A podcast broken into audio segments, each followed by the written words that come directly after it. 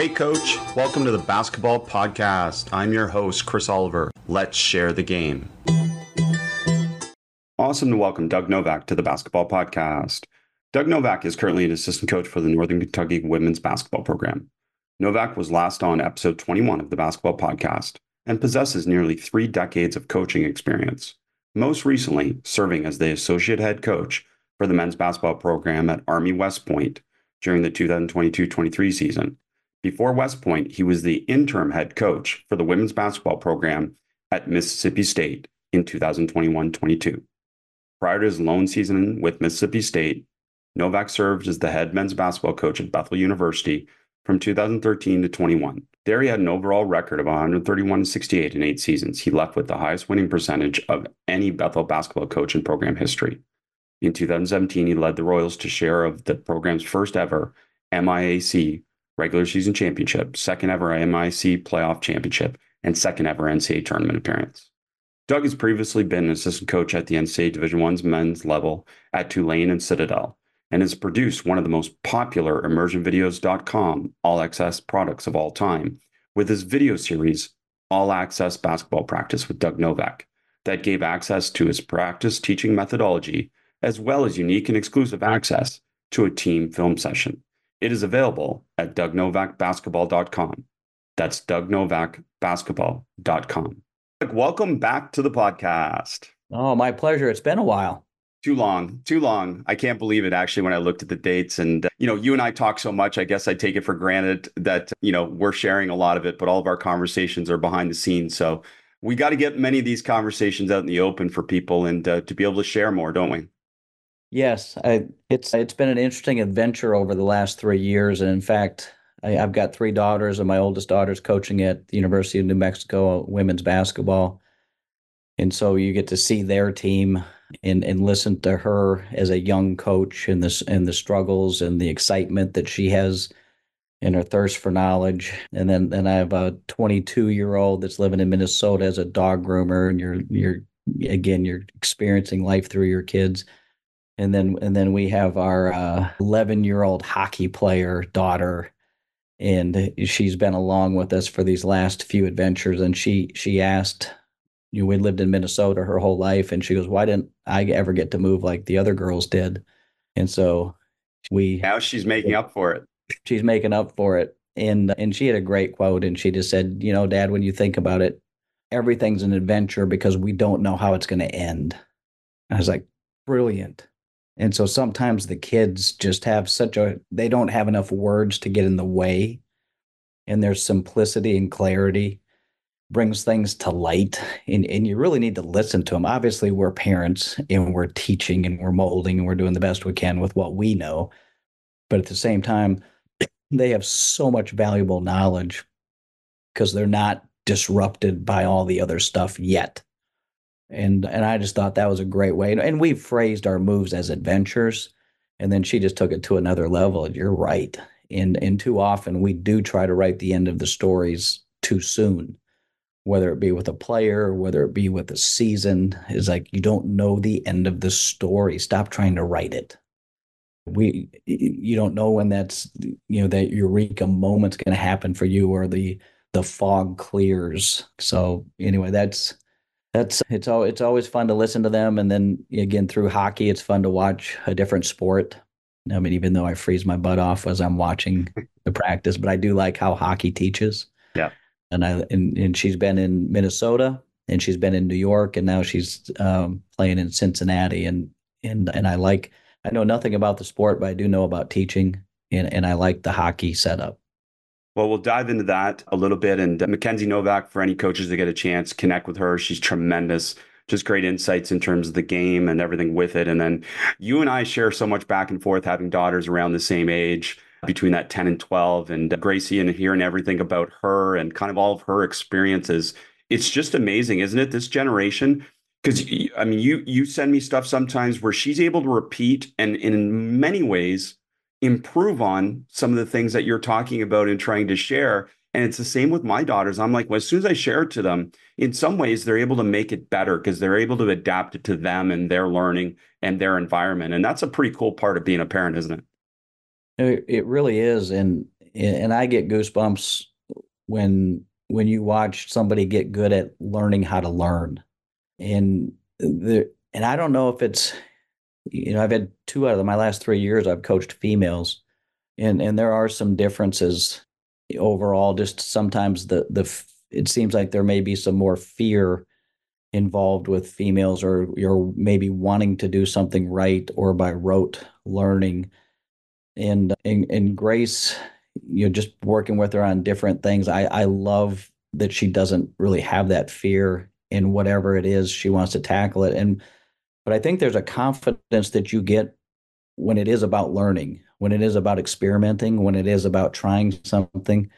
And you want to promote that as a father or as a teacher. How did that feel? And then listen. And again, they're giving you back feedback. They're giving you back words. Listen to what they're saying instead of maybe being so rigid with how we want to have something done, whether it be swinging a bat, skating, making a layup, shooting a jump shot. And then again, 30 years of coaching, you do have a lot more experience and wisdom than she has, but I don't have her eyes, and I am far removed from her eyes. So asking those questions are very important for me to get the feedback so that I can draw upon some knowledge from a past experience. Well, and it speaks to the importance of creating a learning environment. And I know those are the kind of the two things that we're obsessed with, you and I, is like separate from basketball, technical, tactical. It's creating an environment where learning is safe, learning is possible, learning can be explored beyond just us telling them what to do. And I love the example that you sent me a while back about Grace and this idea of TikTok and this idea that they are learning how to do certain things on their own that previously we may have caught. For example, movement, memorizing footwork patterns, etc. So just share a little bit more in depth about that.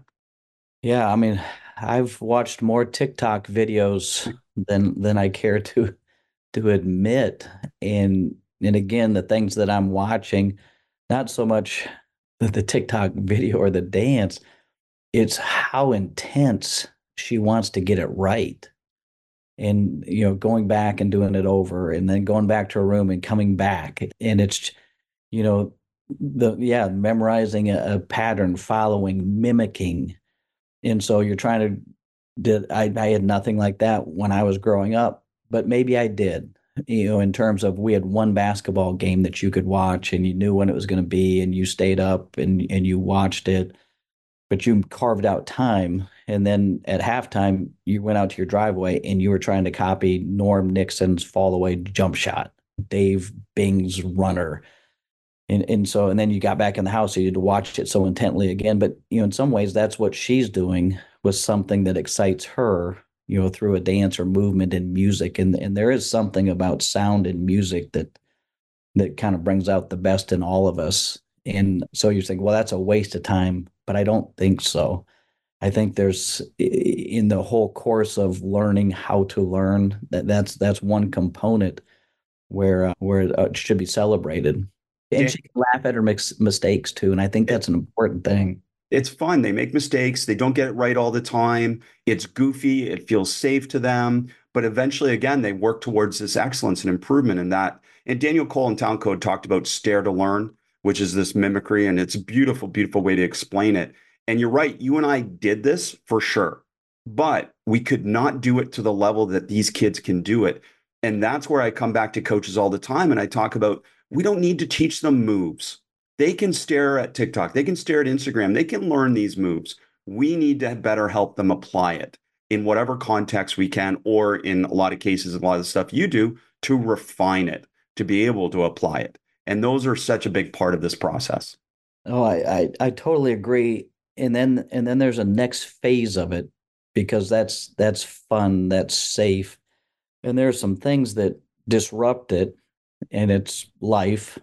In terms of winning and losing. So you move that to a competitive environment now. Not that practice isn't, or the mimicking and all of that thing, but all of a sudden you're watching a game and you're looking at a scoreboard, and maybe a parent is yelling and screaming from the sides. and you missed the puck, you missed the shot. There's all kinds of things. And all of a sudden, this beautiful thing of athletics that we started out with has become a chaos. And you know, the reason people start something and the reason people stay in something can be completely different. And so how do you keep that joy of learning, gaining wisdom through losses? And how do you create that environment where you're, as a coach, you're not distracted by it? We don't get to coach if we don't win enough games. I totally get that. But when you get distracted from the teaching, and the thing that I just keep on writing down for the last 3 years in different programs is be relentlessly patient teaching, regardless of results. Because when it's not going your way, last night we got home at probably 3 a.m. and it didn't go well our last game. And, you know, the bus driver's breathing too hard. The administration doesn't care. I mean, you could just come up with anything to protect yourself and your ego. And those are things pulling you away from the reason that you're here in the first place, is to help people get better and enjoy the experience. Now, winning does help enjoy the experience, but you can't get there right away sometimes. And in some programs, it's really hard to get there. And how focused can you stay? How relentless can you be in teaching and growing people? And it doesn't, when I say it, it doesn't seem like it's that hard, but it is. And as a coach, you have to gather up all your energy. Like, you can go be depressed and do all your things, kick your dog if you want when you come home, get rid of that stuff. But when you come to the office and when you're meeting with staff members and other coaches and your players, they need somebody to lean on. They need somebody to know that I've got your back. We've got your back. It didn't go our way yet. Well, let's not write the end of the story like we talked about before. Let's keep growing. And sometimes you're searching for wins while you're losing. Sometimes you're looking for these small things to give somebody hope. But when you see that kind of can get smashed at the same time, and it doesn't take much. It could be, you know, maybe a janitor walking by and making some sort of a comment that they thought about for 2 seconds, and you hold on to it, either as a coach or as a player. And the support systems are so important to keep that innocence of the TikTok moment, because we want that. We want that to be able there, and we want to win too. And I just think over the course of time, you actually win more. You have a greater percentage of winning when people feel this way. And it doesn't mean that you can't be demanding. You just don't want to be demeaning. I think the first time I heard that was from old Coach Don Meyer, and it really made sense. Is that you can, and especially when you have relationships with people, they want demanding, they want to be told that, but they also want to know that what you're saying is growing them instead of like diminishing their worth as a human being. I love that. And is one of the hardest things about being patient in the teaching process is that sport is like this quick fix environment that we've got to fix it because we've got to win. We've got to fix it because we've got to do better, and those different things that come with it. And that tends to take us away from the perspective that all learning is nonlinear and all learning is not this just straight upward process. It's like, I read this somewhere and I liked the quote, but you know, you can't tug on a plant to make it grow faster. It's going to grow at its pace, and there's a proper nurturing that goes with it. And yes, we are under the gun, but at the same time, we are the adults, and we need to act like adults, you know, in terms of maturing players. And it's hard. You know, sometimes you don't feel like an adult, and you want to feel like, you know, the 5-year-old or the 6-year-old, because the pain is real, and you want it so bad. And sometimes you want it more than they do. And again, that's the being relentlessly patient as they come around. And, you know, again, as a dad and a husband and having a family, you know, you think, you know, when I first started that thing, I thought we were going to have a family meeting and it was going to fix things. And what you realize, it's over time. And things that you said that you didn't mean to have stick, those are the things that maybe have stuck in your kids' minds. And so it's over time that this, that it comes into fruition. It's never one thing. It's having a, hopefully a philosophy in your coaching that grows over time. And again, just reflecting over the last few years, the things I didn't know that was as important as it was. I love teaching. I love the X's and O's, and you have to have it. Like if you're not good at it, no matter what kind of psychology background you have, it doesn't really matter. They have to know that you know your stuff. But I didn't know how important it was to have a general philosophy of life that connected to basketball. I just liked it. I thought it was more for me, but I can see where it is for them too. And you think about Phil Jackson, as strange as he was and some of the things that he did with his coaching. And he searched the world to find an offense that fit the way his philosophy of life was. And so he could fit in his smoke and peace pipes with the triangle offense.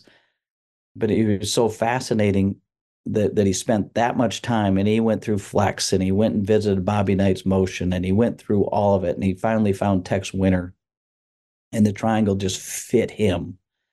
And to be able to fit the way he thought the world was with an offense or with a defense, he was able to stand the test of time through the good and the bad, as opposed to just being a transactional coach. We either win or we lose, and here's the new set play to fix it. It was more of a way of life. So, and I know I've heard you talk about this, but just share it with everyone, because when you talk about this life philosophy, you talk about this coaching philosophy, you are actually not talking about this big manifesto. You are talking about condensing it as much as possible to what you call program on an, or philosophy on a napkin, program on a napkin. This type of idea that you can fit the most important things in this really small space. Yeah, I think life is just trying to knock you off balance. It's hard. I mean, I think there's so many distractions, not just for coaches, but for kids and everything, so that you can get scattered. And if you're not tethered to something, you'll go with anything. And so it's worth the time to think deeply about things that matter the most to you. And then the things that don't, they're just not going to get as much of my attention.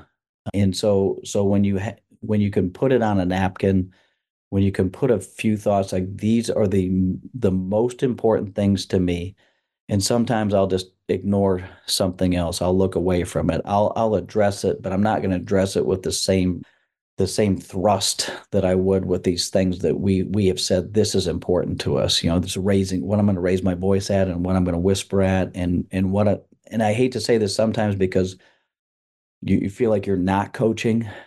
Well, you're just ignoring that. Yeah, I am, because I think maybe time will solve this one. I mean, maybe we just need some space. But if I'm trying to solve everything, I'm playing a game of whack-a-mole. And it's the worst feeling ever as a coach when you're trying to solve every small little problem and with the same thrust, trying to knock all those things down. But when you can zero in, I've decided that these are the most important things to my life, and I've decided that these are the most important things to the basketball program. And fortunately, they kind of coincide, and so I'm not in silos. And it bleeds into each other, and it makes like your beliefs outweigh your doubts. And so when you believe in something, it's harder to get knocked off. You will. It's easier to get nudged back. And that's why you want to have smart friends to help you when you start to go off a little bit, just to nudge you back. And then you have spent the time to say, this is what I care about. So least people think that you and I just share basketball back and forth. One of the things that you share the most with me is like little documentaries or snippets or quotes from music. And we both have a shared love of music. And I think we're both love music so much because you and I, especially you, are obsessed with the process, because it's the process that leads to the great music. It's not all of a sudden, okay, we have this great product or we have this great fidgeting move. it's all the teaching and all the process and all the depth that goes into it. And one of my favorite quotes that you shared with me is that you want to be crazy about your obsession. And you really feel like that's a part of it. And one of the reasons that you're gifted in your craft is you're crazy about it. Talk about that a little bit. Yeah. And it's funny that we're drawn to people like that.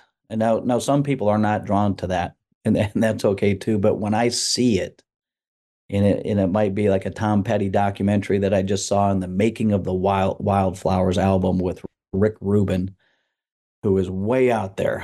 I probably have very little in common with his lifestyle or his overall philosophy of something. But when you see somebody work that hard on a project and the process that goes into it, and we just see the end product.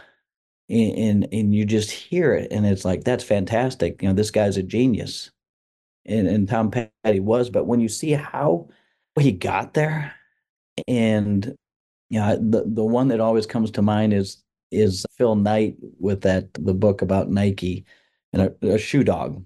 And I'm 3/4 of the way through the book, and I said, "Am I reading the right book?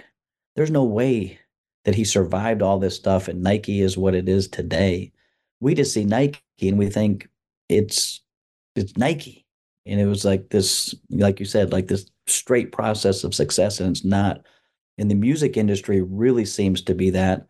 And again, you want to talk about distractors, a musician with all the, everybody loves you, they're screaming for you, the temptations, the drugs. I mean, there's everything at your disposal.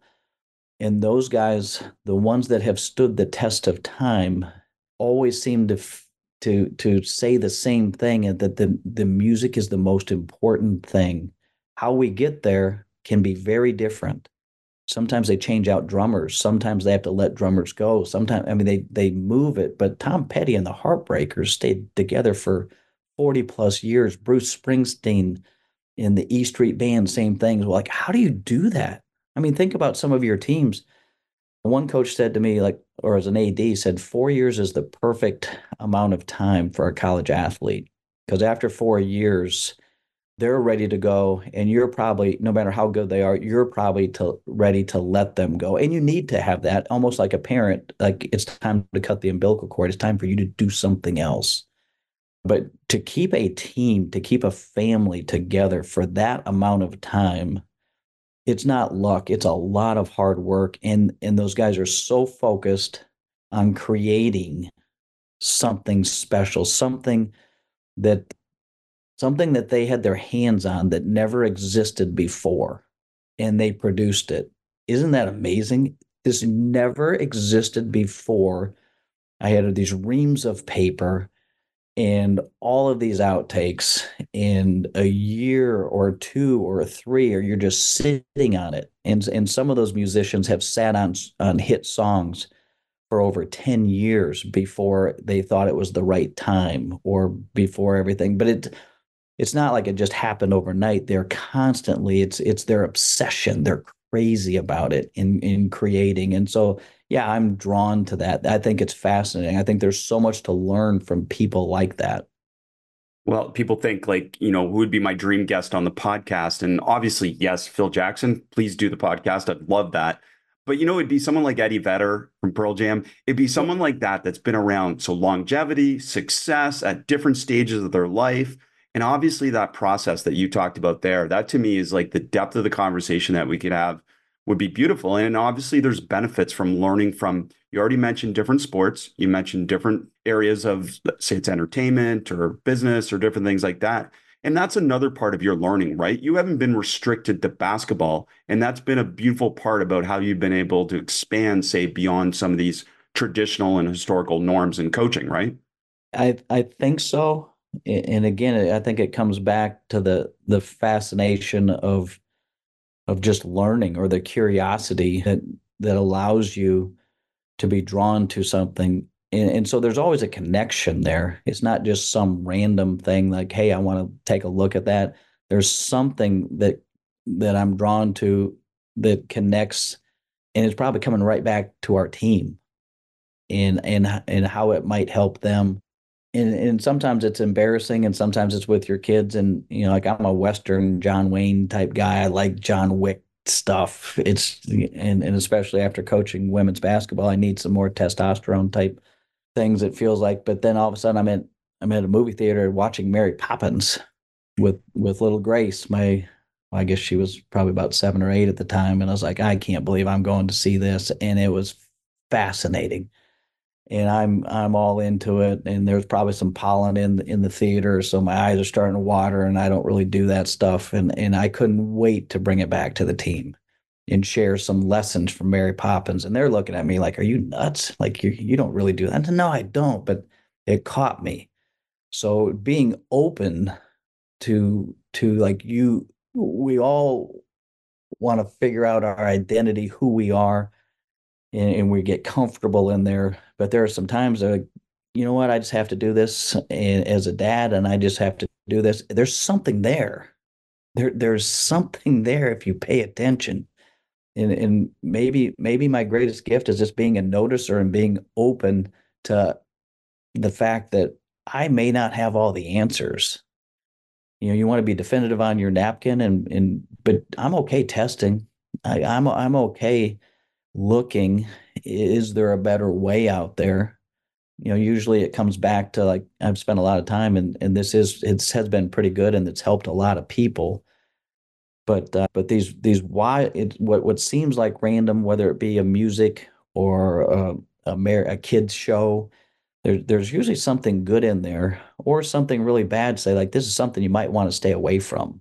I love it. But when you are grounded in teams, and I don't care how you slice it, you're always on a team. I don't know of anybody that's not on a team. In fact, you know, not to make this like religious or anything, but Jesus thought it was so important. He went and got 12 disciples, and he wanted a team. And so whether you feel like you're never on the top of the food chain, there's always somebody that you're going to answer to, that you're going to work with. And I never thought that was that important to me. But again, it's like, no, that's actually, when you don't have a team, you find out how important it really is. Being at West Point for, you know, a small amount of time, it was a year, and listening to the guys, you just figure everybody that wants to go to West Point had little G.I. Joes, and they just wanted to blow things up, and they're that kind of guy. And very few are like that. Most of the guys that I talk to, and I think it's 95% of the instructors there are West Point graduates. They'll teach for 5 years, and they'll go out and do amazing things throughout the world. And just about every one of them said, you know, maybe I had an opportunity to play a sport or play basketball there, and I figured I'm going to serve my 5 years, and then I'm going to get out, and I'll have all kinds of great benefits, and West Point's a great place. And they stay in there for years beyond what they had to. And every one of them told me, and they said, I thought it was basketball, but what it was, I liked being on a team. And going to West Point and being in the military is being on a team.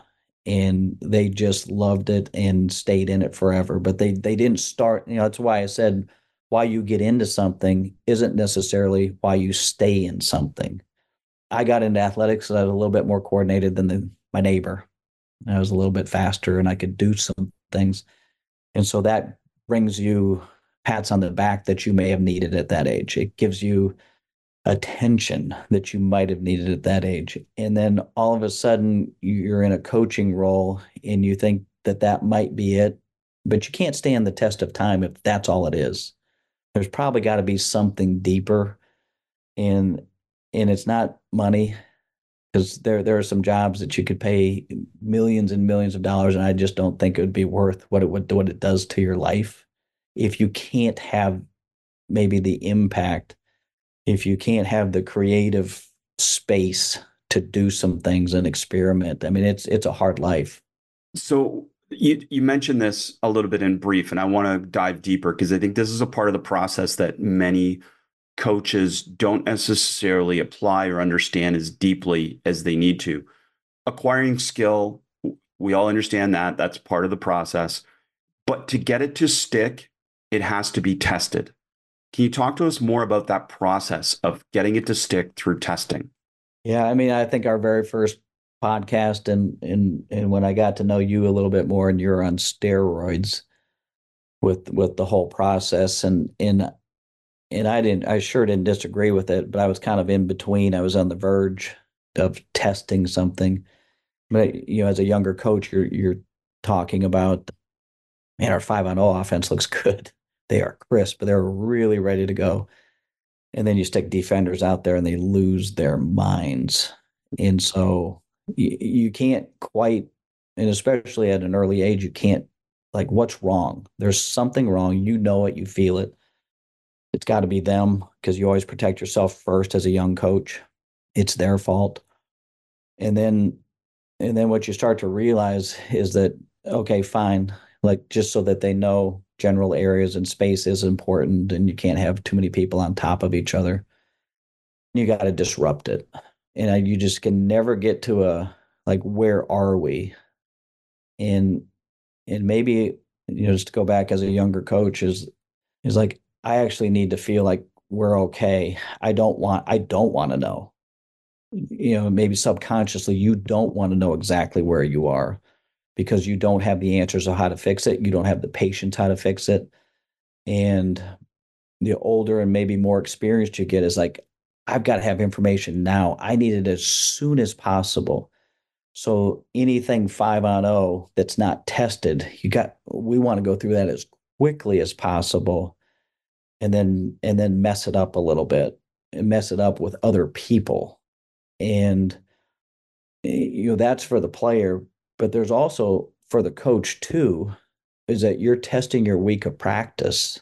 And COVID was probably the great example for a lot of us.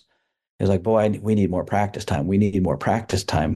And I always feel like we do. And we had too much practice time during COVID without being tested, because you can only test so much during practice, same bodies. And we needed an outside competition to tell us we did too much of this, we didn't do enough of this. And that's where we kind of gain wisdom. But that's a vulnerable spot now, because it's your product that you're putting out there. We're all invested in this thing together. So when players lose, coaches loses, the school loses, like that was our test. And there needs to be a grateful component. And I've mentioned this a few times, and it's hard, and you have to learn how to do it, and you have to fake it sometimes. Thank you, Middle Tennessee, for showing us that we cannot defend the side ball screen. Thank you, John Tower and St. Thomas, for showing this. You were better on that particular moment, and now we have information to do with what we want. And that's where the blame game, the whining, complaining, and usually we want to say the players, us, me. And I will go down there in a heartbeat if I didn't believe in this so much. If I thought it would help, if I thought demeaning would help, I want to win that bad. If I thought all those things would help, I think I would do it. I just know over the course of coaching, it doesn't. Providing players with hope, teaching like crazy, taking information, taking the pain, being grateful for a result. It's huge. Like, to be grateful for a result, good or bad. So many times we have to use grateful for something good. And I know it sounds counterintuitive, but we need to be grateful regardless, because that's where all the good stuff is.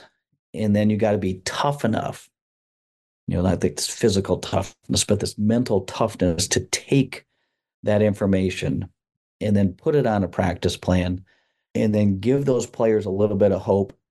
And then maybe today they bring the practice plan to life, because players are the ones that are going to do that. And so are you preparing them? Are you preparing them how to lose?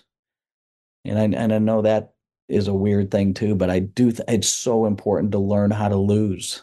And maybe that's why I'm drawn to some of those musicians, because they lose a lot. They have some bad songs on there. They have some bad stretches in their careers. They lose. How do they rebound? How do they stay with it? How do they find their voice? And it's just you do it with people. You do it with a group. When you're ready to go nuts or crazy, somebody with wisdom can mentor you back in to what you really believe in. And then, like we said before, it's having it on that napkin. This is what I care about. You know what I care about. Coaches, a brief interruption from the podcast to talk about Hoopsalytics. With basketball season approaching quickly, do you have an affordable, powerful stats and analytics system in place yet? Rather than overspending on the same old antiquated stat system, you can get cutting-edge, video-linked stats and deep analytics at around half the price you're paying now. Hoopsalytics analysts will break down games for you so you can instantly measure the effectiveness of your players, lineups, and player combinations. And you can add tracking for your unique plays, sets, and actions to see what's working and what needs to be improved. You can even measure shot quality and things like contested and uncontested shots to improve your offensive points per possession. Features like interactive shot charts, game timeline visualizations, assist maps, and more makes Hoopsalytics, an invaluable resource for coaches of all levels. Discover how Hoopsalytics can help you save money and make better data-driven coaching decisions. Visit hoopsalytics.com/ball today to learn more and start analyzing your games for free. That's hoopsalytics.com/ball. I love it. I love that phrasing, be grateful for a result. And I've gone to, when I do consistent player development sessions with different groups, at the beginning, we get together and our cheer is get better. And at the end, it's got better. And then throughout, I'm always encouraging them that after every transition between, because we're always offense versus defense, between every transition that they thank each other.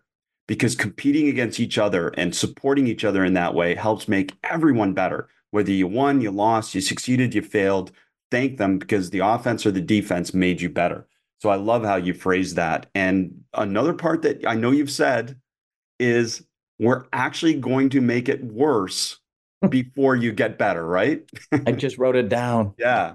Just because I think it's, and I know I learned this through tennis, and Doug was an elite tennis player, by the way. I started at a late age, and I just picked up the racket in a frying pan grip, which is basically if it's laying on the ground, you just pick it up, and it actually works for a lot of ground strokes. And I was mimicking Bjorn Borg or Jimmy Connors. McEnroe was a weird one, but I tried it. But that was my version of TikTok, and again, tennis wasn't on TV very much, and so when you really tried to pay attention.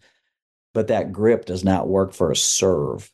And so I had a pancake serve, and it actually wasn't bad. And when I do teach some lessons, I want to know how often are you going to practice?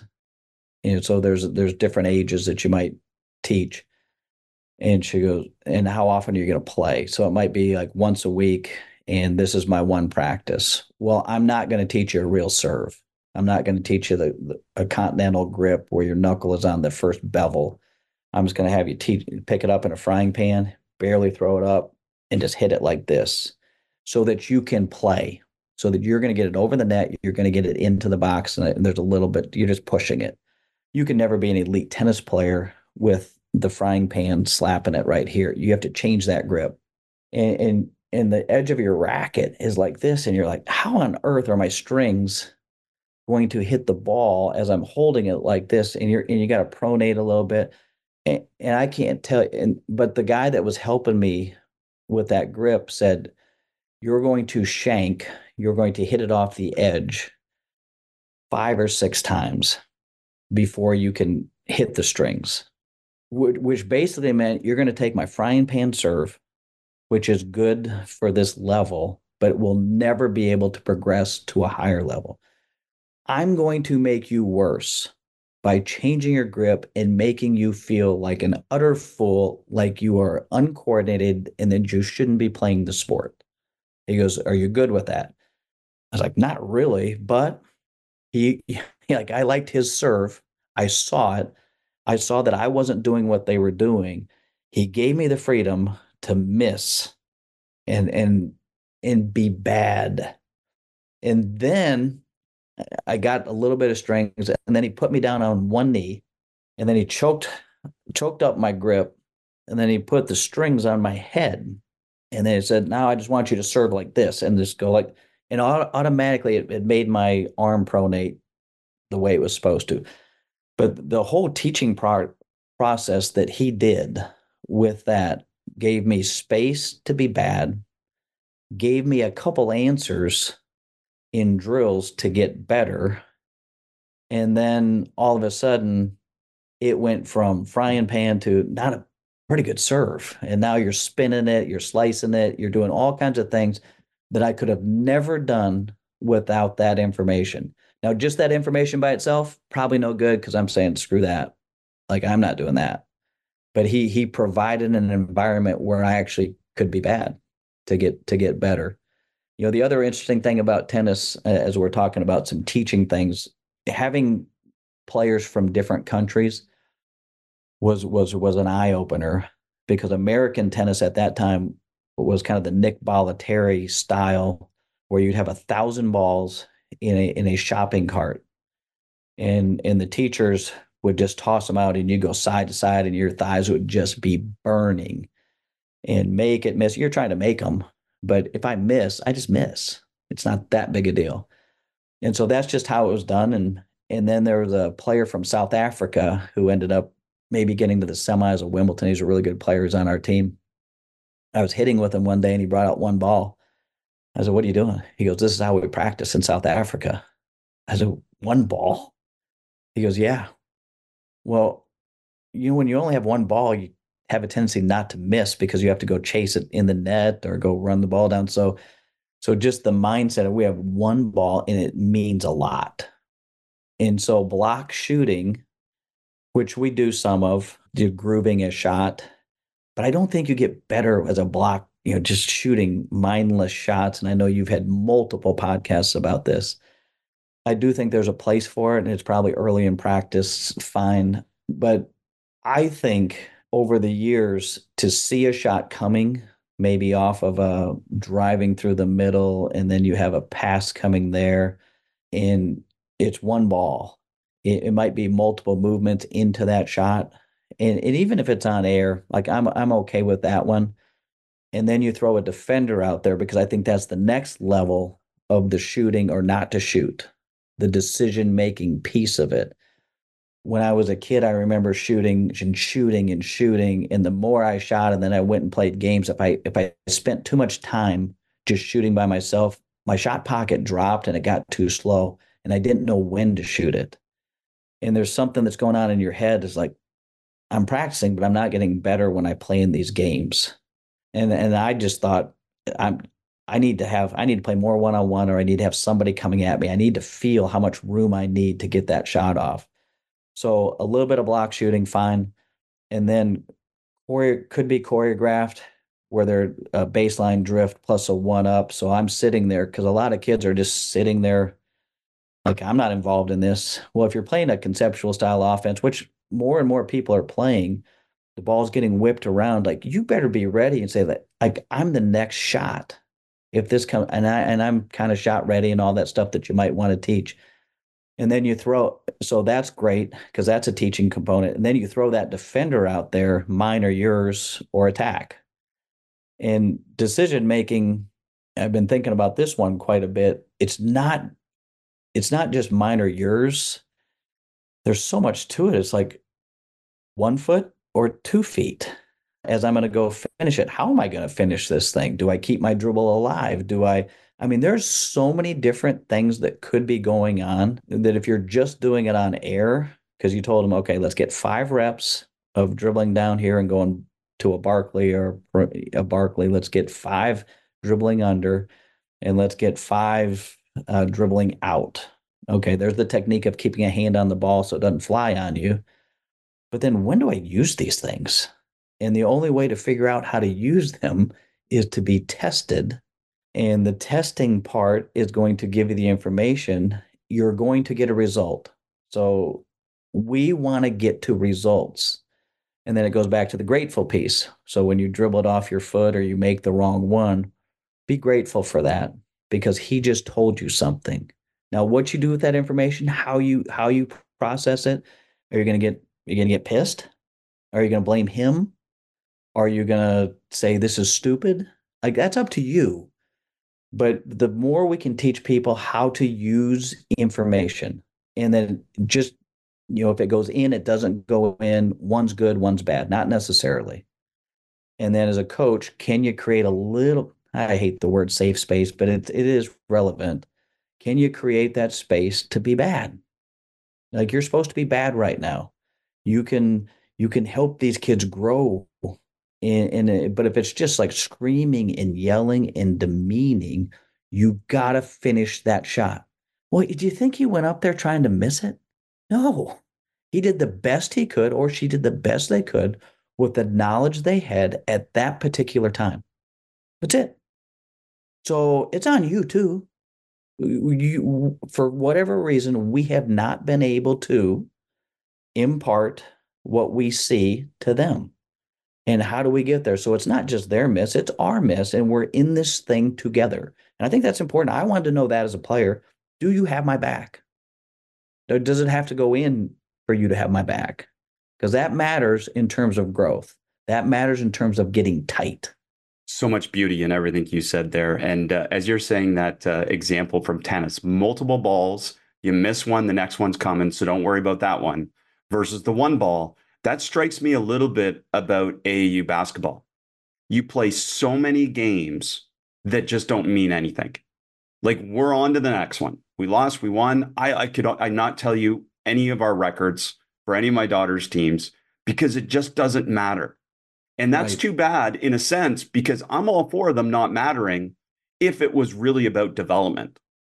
And that means we should have a safe space for coaches and players to try things and to be out of position and not be labeled and just experience and all that. But the problem is we approach all these games like we want to win, but then it means nothing at the end of it, whether we won or lost.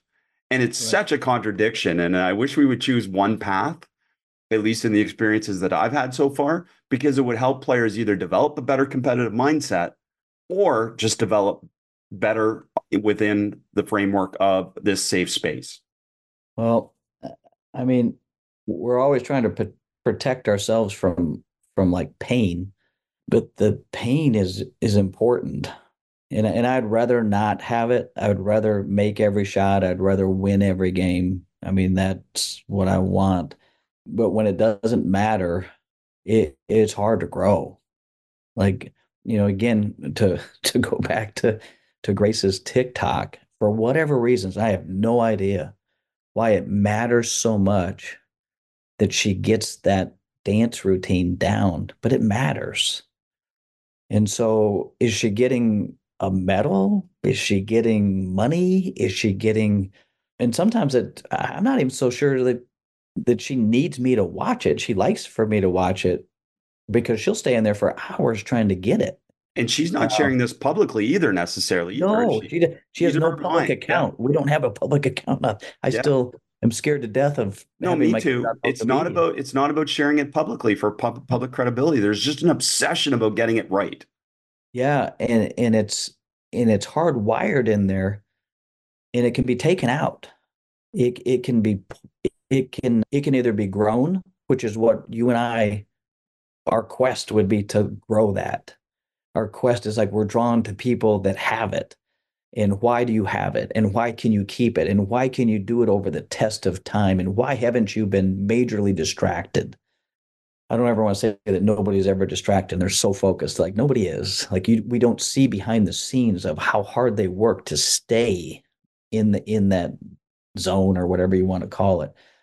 But boy, it hurts my heart to watch, to know that it's in us, and to see an outside force pull it, try to diminish it, try to eliminate it. Now that's, you know, you get to a certain age, it's on you.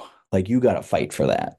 you as a parent, you're trying to protect it, and you're trying to develop it, and you're trying to promote it. And then you're trying to teach them the toughness so that when the outside is trying to do something to you, you can hold firm to what you believe. But yeah, watching some youth sports, being around some other teams that maybe think differently than what I might, you're able to see some things and you're just shaking your head. It's like, I wouldn't have done it that way. I'll be interested to see how it turns out. And unfortunately, it's like, doggone it, I'm right on this stuff. Like, I am very convicted. Like, I've seen enough of this. It's not helping. It might make you feel good temporarily as a coach to do this. It's not helping. And they may have won the game in spite of you. And that happens to all of us. And that's why we have to think deeply and get out of the shallow end of the pool and say, they won in spite of me in what I said. But when you are so quick to say it's because of this thing, it's more than one thing, and it always is more than one thing. It's over time, the teaching. It's over time learning how to deal with defeat, and also learning how to look at your in that we were fortunate. We were very fortunate because they just happened to miss that one. And now we're happy in the film room. If they made that shot, it would have been because your hand was at his chin instead of right at his eye level. But we're not addressing that. So there's so many things being missed between a win and a loss, and you want to keep that as consistent as possible. And I do like saying this in film sessions. I know it feels like we're kind of all over the map, but that's a championship shot. And it lost, you know, that shot. If you'd have made it, we would have won the game. And if that shot comes again, you take it again, because that's a championship shot. Over the course of time, the percentages went out. And I didn't understand that as an athlete coming up. I didn't understand percentages. You either win or you lose. And you're playing against somebody and they're hot and they're just making shot after shot. And then you start doing crazy stuff. But you don't understand is that they can't make the fourth one. In fact, they can't make the fifth one. And if you could have just stayed the course, you probably could have won, but you started doing something crazy. Tennis is the same way. They call it treeing. They're treeing on this thing, and you're coming to the net. You're covering the line. You're giving them this much along the sideline. You can cut it off diagonally, and they're just nailing them. And you're playing the percentages, but then you start, you know what, I'm going to start playing in the middle. Now they have both sides they can go for, and then they're topspin lobbing you, and you just lost it. But when you understand there are percentages just about every game, and again, I have to be able to take a loss, and a loss is getting passed in tennis. A loss is having a closeout and having your hand up and you're contesting the shot and it goes in. It feels like a loss, but you've got to be able to learn how to take that one, do it again. And there's a toughness to it. But if you don't have the knowledge and the wisdom to know that if you keep playing this way, the odds are in your favor. We panic. This isn't working. We need something new. It's like, maybe not. Maybe if you just, and again, going into something, knowing how you're going to lose is free. It actually frees you up to play a little bit harder, to not panic when they just knock down an elbow jumper. We said they're probably going to, the way we're covering this, they're going to get a few elbow jumpers and they're going to make some. It's not going to beat us. Well, and the other part with that you're saying is basically you're creating an environment where the decisions are being evaluated independent of the outcome. They can still be right and not have worked. And then that creates extra psychological safety for your players in so many ways.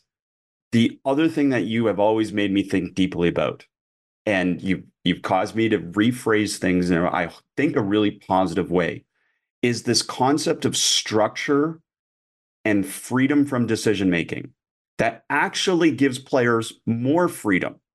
And I will give this example. So I'm very unstructured in how I teach initially, but you can always go back to structure, is how I've always said it to coaches. And that structure really does help support players. We don't need it all the time, but a lot of times they do need it. And this unstructured to structured, back to unstructured, and then too structured, it's okay. And you've created that safety for me in understanding what you're saying and applying it to me. So maybe talk about that structure and that freedom from decision-making. Yeah, it's like whenever you can find markers on a court, I think that's really helped in like giving them a destination. So the charge restricted area, the charge circle is a destination that we wanted to get to. So with speed, we've taught a certain way to stop and get into the body that all good players just do. And we try to copy what good players do. And so they can get into your body. And we would teach the technique, and the technique was good, but I would notice that sometimes there are certain players, and usually a player that's not as coordinated, not as good. And those are the ones you need to help. I mean, you need those guys to be functional. And so you're just watching it, and you're watching it in slow motion. I was like, I don't get it. This is kind of embarrassing because he's doing what I'm saying, but he's not getting the same result as the good player. What is it? And then as I was watching, what the good player would do is that just about every time when you're driving with your right hand, and they would do like a stride stop, and then the right foot would hit first, and then their left foot would hit. That left foot would get in that circle, which would mean that they were actually creating some contact to get some space so that they could get to their skill. And so I started to use that circle is like, you know, the kid that would do the stride stop, but maybe not as physical. I said, you got to get that foot in the circle. And so it was, I don't want to say magical, but it made a difference for that average player to get a little bit better. And then it came to the point where life's not perfect, and you can't always get into that circle with whatever your ball screen reject, whatever's happening. Now what do we do when you can't get into the circle? Don't pick it up. Like don't pick up the ball. Keep your dribble alive. And then here are some things you can do. There's usually room underneath the basket, but not always. And so you could dribble underneath like hockey. You could just kill it and turn it into a Barkley, because anything that was being shot outside of that circle, we weren't making. Those were tougher shots. And so we gave them a destination, and we tried to free them up by saying, we actually don't want you to take a shot unless you can lay up something good around the rim, unless you can get into the circle. And then we looked at that circle and we said, you know what? There's a couple angles within that circle that aren't very good either. And we made like little pizza slices. So really, basically, we're talking front of the rim is really good. And then on the sides, hand to the glass on one side or hand to the glass on the other side. But there's these little angles. And usually, if you can visualize like post dribbling and you get to the front of the rim, and then you take one more dribble, and you're kind of at a 45-degree angle, and you're probably going to be falling away shooting the shot. For years, we've had, when anybody took that shot, it hardly ever went in. And you hardly ever got fouled because you're falling away. But if you could be committed to getting a hand to the glass on the other side, or just stop right in the middle, we started calling that home base. And we started working all of our moves out of home base. And we liked the term home base because you're home. That's somewhere where you're familiar with. All of our chin fakes and little shimmies, like we work them from right there. Let's get home. So there was, the protection plan idea to extend a play if you can't get to these things. Of course, we want to get there, but we can't always get where we want. Giving them a clear destination and then telling them, we don't want this. And what happened is it depersonalized the instruction. And so before I could say, if they'll still take some of those shots in those areas where we've said, we don't want that shot. What do you think? I took it in the white slice, they would say, because that's the graphic that Mackenzie made for me. It was white. And I gotta get to the gold. And so now they're thinking about those things by taking something away and giving them a destination where they want to go to is incredible. And again, a bigger philosophy to that. And it's a fun one to ask a player in what kind of man do you want to be? What kind of husband do you want to be? What kind of coach do you want to be? You ever ask that to a player? because it's like a couple of weeks ago, we have a player that's growing like crazy. And it's like, whoa, what do you see yourself growing into? And she's like, what do you mean? Like, what do you want to be? And I said, you don't have to answer it because this is a deep question, but it's worth the time to think about. It's like, where are you going? Having a destination. And again, we talked about the charred circle. That's an easy one. It's a good marker. It gets your mind thinking, but it can be connected to other things. Where are you going and what do you want to be? Which when you do have conviction like that, it's much easier to fight off the distractions. And we've already talked about how life is just throwing distractions at you. And your job is to think deeply about who you want to be, where you want to go, so that when it does happen, whether it's a loss or whether it's a humiliating, we didn't do what we were supposed to do, can you stay on the course and be a relentless teacher to who you want to be? It's beautiful stuff. And I mean, there's so many things that come up from everything that you say. But one thing I want to just circle back quickly with, and it was this phrasing that came up. Well, you didn't say it here, but you said it to me privately, and I just love it so much. You reconnected me with it. This concept of grace and space workouts, because I think probably you get asked a lot, like if Grace wants to play basketball and she went through a phase where she wanted to learn the game, and then my daughters want to learn the game. What are some ways that we can create this kind of space where they can learn and grow on their own? And these grace and space workouts seem to be a great thing. Give them some, give them instruction, give them an opportunity to screw up, wait a rep before you give the instruction. Can you talk about that? Yeah, there is no easy answer to that other than, being a parent and being a noticer and really having no agenda other than you want them to be passionate about something. So my passion, craziness, obsession, whatever you want to call it, is the game of basketball. It's teaching. It's being on a team and all those great things that we've talked about. And how the value to those. So, but it doesn't have to be basketball. It doesn't. I mean, if it was music and if it was drama, and you can help, there's a little bit of a spark there.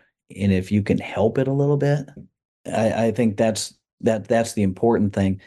And then but then there's also a piece too, because we do have more wisdom, we do have more experience and there's a time for them to hear your words.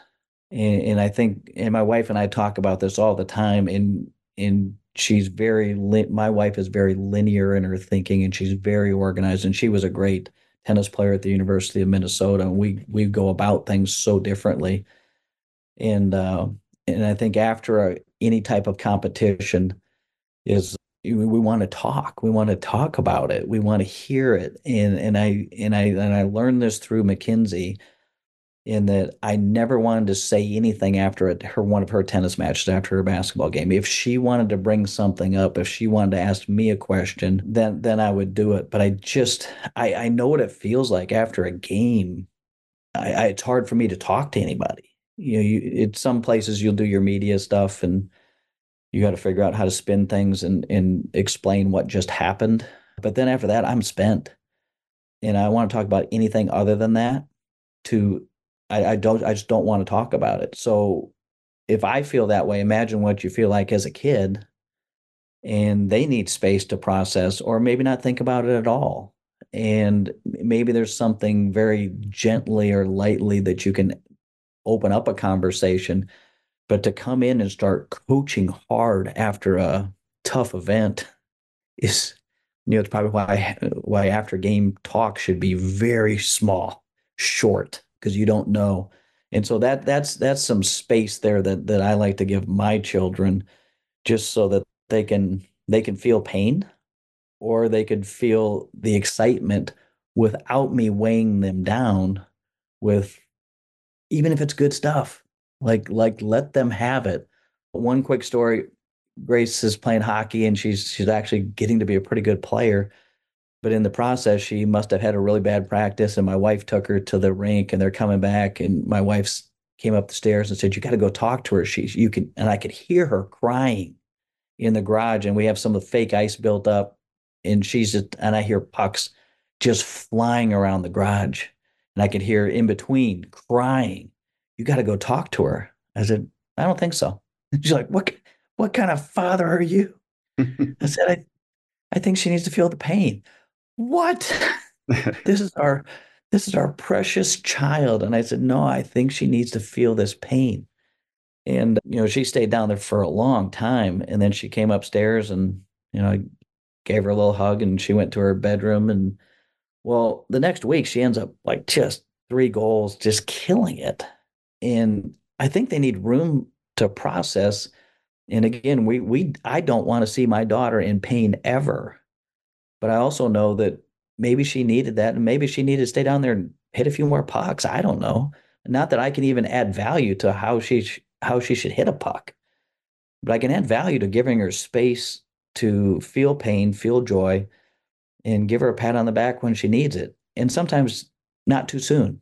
I love it. That's great messaging, not just for parenting, but for dealing with your players as well. And I love that those two things connect so much. The last thing I just want you to talk about a little bit is this concept of the rabbit hole. Because I love the way... Obviously, you and I go down rabbit holes all the time, but that's not what we're talking about here in terms of the gift of not going down the rabbit hole. Yeah, I like props. And so we had like a little ice cream truck. And so it started as, somebody just goes off topic in our house. And I said, "Listen, stop chasing the ice cream truck like the dog would go chase an ice cream truck." And then the goal of just not going down every rabbit hole that you see, to be able to stay focused. And there's such a good, there's a time and a place for it. And I'll go down rabbit holes all the time on my own volition. I want to do this. And again, when you are reading biographies, when you're watching these documentaries, when you're listening to podcasts and somebody else has mentioned, and like, I want to know more about that, the connection piece. And it starts with one book, but then something was referenced in that book. And then you go down that rabbit hole and there's a whole story under that. That's fascinating. That's fantastic. But you are in charge of your own learning with that. When you're on task and you're trying to complete something, and you start going down the, different rabbit holes of order of teaching. There's something wrong in the gym with the garbage can. There's something wrong over here. You're just getting pulled in all different directions. I don't want to go down those rabbit holes. And when you're dealing with a player sometimes on individual conversations, 95% of the time it's about playing time. There's other behaviors that are coming out. There's this, but if you can deal with the playing time one first, and some of them are just, you think you're good at what you do, but some of these kids are better at it than what you are. About getting you down rabbit holes, about moving down here. Now they might be struggling in life, they might not be doing great academically, but you have to respect how good they are about getting you down rabbit holes and changing narratives of what the conversation needs to be. And you always have to bring it back. Because if you go there, you can't win that argument. You can't come to a common ground because there's not a winnable solution for where they want to take you. And so we're not going to go down that rabbit hole. We're not talking about that. We're only talking about this. I want more playing time. Okay, I get that. I've made the decision right now that you are not going to play. What do you want? I want to play. No, I made the decision right now that you are not going to play. Now, what do you want? You're not listening to me. I want to play. And usually by the third time, then they'll tell you something. And so you got to wait them out like 3 times. And then it'll come to, well, what do you want to get better at? Is there something you want to get better at? Well, I want to work on my left hand finish. Okay, let's get that. So if we can get it off the playing time, because I made the decision you're not going to, is there something else that you want?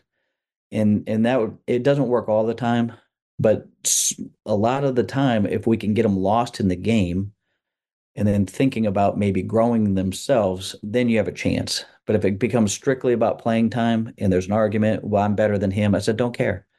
I made the decision. I'm the bad guy right now. Now, what else do you want? If I can get them to that conversation, we have a chance. But that's why I bring up rabbit holes in a negative way. So there's a positive one that are very good for curiosity and creativity. And then there's ones that are destructive and just get you down to places where you can't come to a solution. I just love that example. So I'm grateful you shared that with all of us.